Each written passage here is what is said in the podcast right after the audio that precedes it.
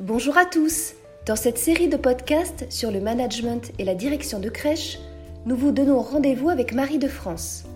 EJE de formation, elle a dirigé pendant 14 ans des établissements d'accueil du jeune enfant, a été formatrice et coordinatrice petite enfance. Aujourd'hui, Marie de France est responsable d'un service petite enfance. Pour ce premier épisode, elle dresse un état des lieux du métier de directeur de crèche, un métier aux multiples facettes. Bonne écoute Et si on faisait un petit état des lieux du métier de directeur de AGE Ou devrais-je dire un état des mieux?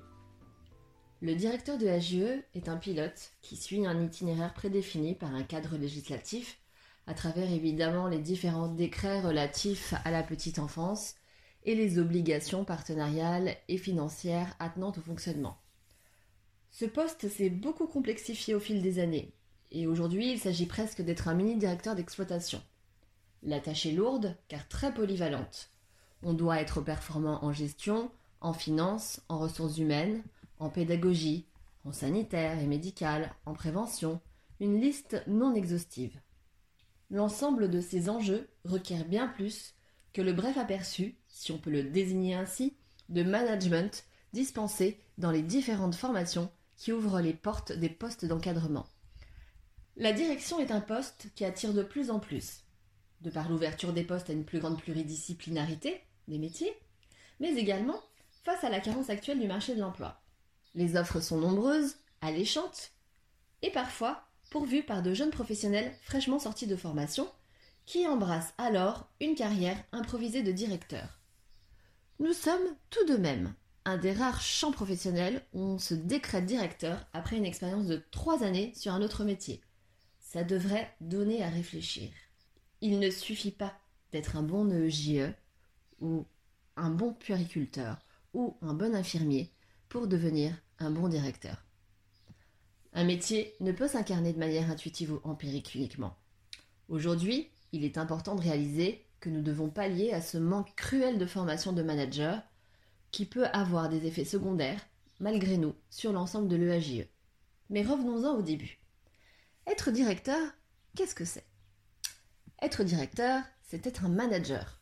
Un grossier mot qui n'est en rien incompatible avec les métiers de la petite enfance, comme beaucoup se plaisent à le penser, bien au contraire. Manager un EAJE, c'est exercer des responsabilités d'orientation et de pilotage des activités.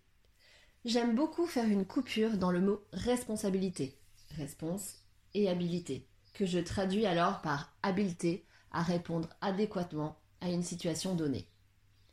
Cela signifie qu'il faut se sentir responsable de tout ce qui se passe pour pouvoir être responsable pour ceux qui agissent en notre nom. Être manager, c'est donc pouvoir donner du sens, motiver son équipe, la faire monter en compétences. Jusque-là, rien que vous ne sachiez pas.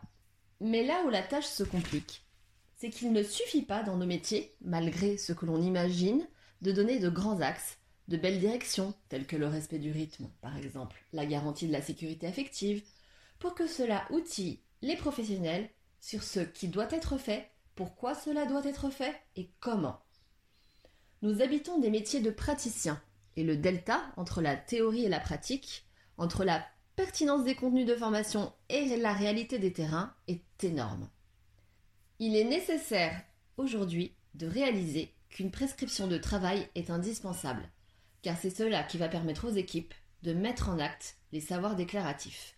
Sinon, pour faire une analogie, c'est comme si on vous confiait un médicament avec une ordonnance et sans la posologie. Le traitement ne peut être efficace. Il en va de même pour le travail en crèche. Les bonnes intentions des professionnels ne suffisent pas à se substituer à une connaissance aiguë des capacités des enfants et des actions concrètes à déployer pour y répondre. Les projets d'établissement, et particulièrement le projet éducatif et pédagogique, sont de réels outils sur lesquels vous pouvez vous appuyer. Mais cela ne suffit pas non plus.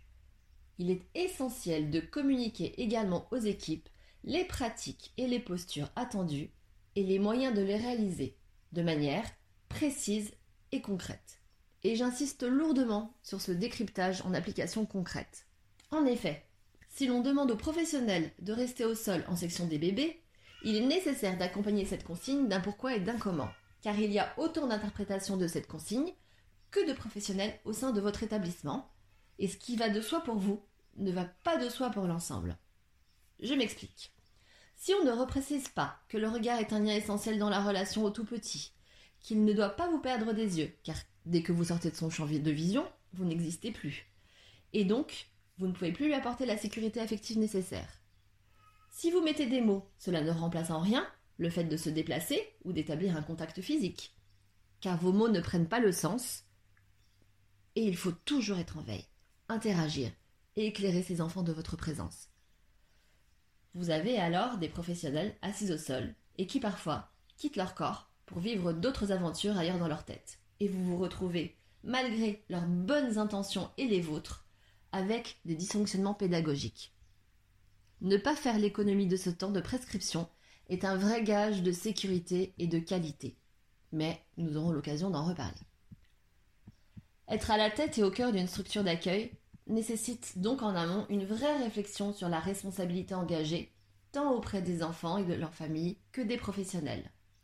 L'engagement et les valeurs qui animent la direction seront les points d'ancrage de construction du dispositif nécessaire au fonctionnement, et cela ne se délègue pas, et ce, quel que soit votre cœur de métier. Je fais ici une petite aparté. Je vois encore beaucoup trop d'infirmières et de puéricultrices qui délègue complètement le projet éducatif et pédagogique à l'EJE, prétextant ne pas être formé pour. Aujourd'hui, j'ai envie de vous dire qu'il faut cesser cela pour deux bonnes raisons.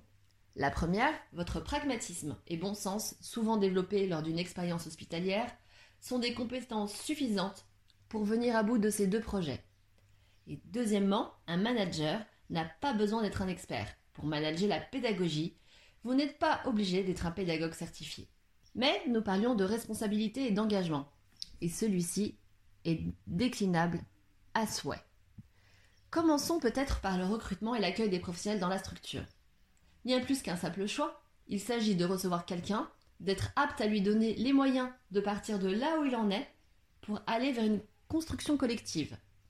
Cela pourrait s'apparenter de manière imagée à l'aptitude qu'aurait une locomotive à raccrocher tous les différents wagons nécessaires au voyage. Et cela ne va pas de soi.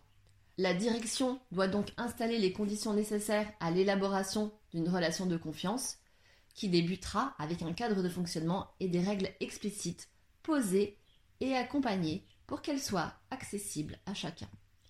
Accompagner un professionnel, c'est en étant détenteur du cadre, s'assurer de lui avoir offert tous les moyens nécessaires à la compréhension de ses missions, de sa place, de ses limites et des limites de ses actions. Vous l'aurez compris, cela se traduit via des écrits professionnels qui sont de véritables leviers de management. Second outil clé dans la prescription de travail, la rédaction des fonctionnements institutionnels, qui va contribuer à poser clairement et de manière accessible le cadre de fonctionnement pour que chaque professionnel puisse avoir un support qui balise son travail. Ces consignes sont la traduction du travail attendu spécifiquement dans cette structure et représentent un engagement réciproque qu'il paraît important de formaliser en co-signant cet outil. Un travail long et fastidieux, certes, mais qui vient donner du sens à chaque moment de la journée et aux pratiques attendues, tant dans le savoir-être que dans le savoir-faire. Mais ces outils et ces espaces ne s'auto-suffisent pas. Poser et accompagner des actes professionnels demande une vigilance accrue et une posture de supervision et d'évaluation de votre part, autre acte managérial. En effet, énoncer les priorités est essentiel, en entretien, en réunion par exemple, mais savoir adapter son management, c'est aussi analyser le degré d'autonomie et de compétence des professionnels, et pour ce faire, cela nécessite de franchir la porte de son bureau pour aller auprès d'eux. Et ce, non pas seulement en remplacement, ou pour donner un coup de main, ou pour faire l'appel.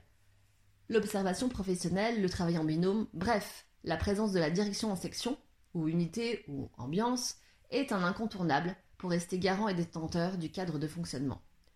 Votre troisième et bel outil, l'évaluation formative et normative. Évidemment, il ne s'agit pas de débarquer en section et de commencer à commenter chacun des actes n'étant pas détenteur de tout le contexte. Il s'agit plutôt d'assumer une responsabilité qui incombe au poste de direction, accompagner les professionnels en les évaluant, en les mettant en projet et leur donnant les outils nécessaires pour s'améliorer. Être à la tête d'un établissement demande une confiance mutuelle pour que la délégation de tâches soit possible et prenne tout son sens. Cela requiert donc de la supervision, car on ne peut déléguer sans superviser et sans demander à l'autre de rendre des comptes. Évidemment, me direz-vous, la lourdeur de la tâche administrative est ankylosante, et l'on peut aisément passer ses journées derrière un ordinateur à gérer une multitude de missions, certes incontournables, mais qui sont bien loin de constituer l'essence de ce métier de direction. Car dans cette gestion administrative chronophage, ce qui se fait ressentir aussi, c'est le manque cruel de formation initiale pour les outils de travail. Gardez en tête que vous ne pouvez pas faire avancer ni cautionner ce que vous ne voyez pas. Et pour cela, il n'est pas nécessaire d'être incollable et d'avoir toutes les connaissances pour être un bon directeur. Ce qu'il faut, c'est de la proximité, c'est créer du lien professionnel, c'est arbitrer les conflits, c'est pallier au dysfonctionnement, c'est être fiable, parce que là est porteur de valeur et de l'engagement nécessaire. La direction doit soutenir les professionnels dans leurs tâches du quotidien, et pour cela, elle doit savoir s'ils rencontrent des difficultés, si le projet dont vous avez donné le ton est incarné et concrétisé comme il se doit. Une absence de direction sur le terrain peut être la porte ouverte à un cadre instable, puisque pas de visibilité sur le travail effectué. Soyons clairs, il ne suffit donc pas de faire confiance pour que cela fonctionne. La confiance est une base relationnelle sur laquelle on s'appuie, mais ne se suffit pas à elle seule. L'accompagnement des professionnels requiert suivi et évaluation, proposition et responsabilisation, échange professionnel et dynamique d'évolution. La direction définit les priorités, puis elle donne les outils et les moyens à chacun des professionnels de l'équipe de participer activement à la concrétisation de ces priorités. Sortir du bureau revient donc à accepter les dysfonctionnements, à être dans la remédiation pour ne pas rester dans l'insuffisance et peut mener parfois à ouvrir grand les yeux pour voir et prendre les mesures nécessaires. Alors, comment mener à bien cette mission si l'on ne va pas voir ce qui se passe dans sa structure? Une question qui fait longuement réfléchir. Garantir et maintenir un cadre est loin d'être simple et facile. Cela requiert un engagement considérable. La direction porte le poids de l'institution en permanence. Cette énorme responsabilité qu'est de garantir la sécurité physique et affective des enfants des autres, de rendre des comptes aux familles, d'avoir une gestion administrative et financière viable et d'accompagner toute une équipe s'avère parfois une montagne infranchissable si l'on ne possède pas de levier de management facilitateur. Il ne suffit plus aujourd'hui pour être directeur d'avoir une certaine capacité à l'acrobatie, d'entrer par la fenêtre parfois plutôt que par la porte, d'avoir de la subtilité et beaucoup d'énergie. Il est impératif de vous construire des outils et de ne rien laisser au hasard, même ce qui vous semble aller de soi. Dans la vie, il n'y a pas de solution. Il y a des forces en marche, il faut les créer et les solutions suivent. Cette petite citation d'Antoine de Saint-Exupéry de Vol de Nuit, pour finir, et vous encourager.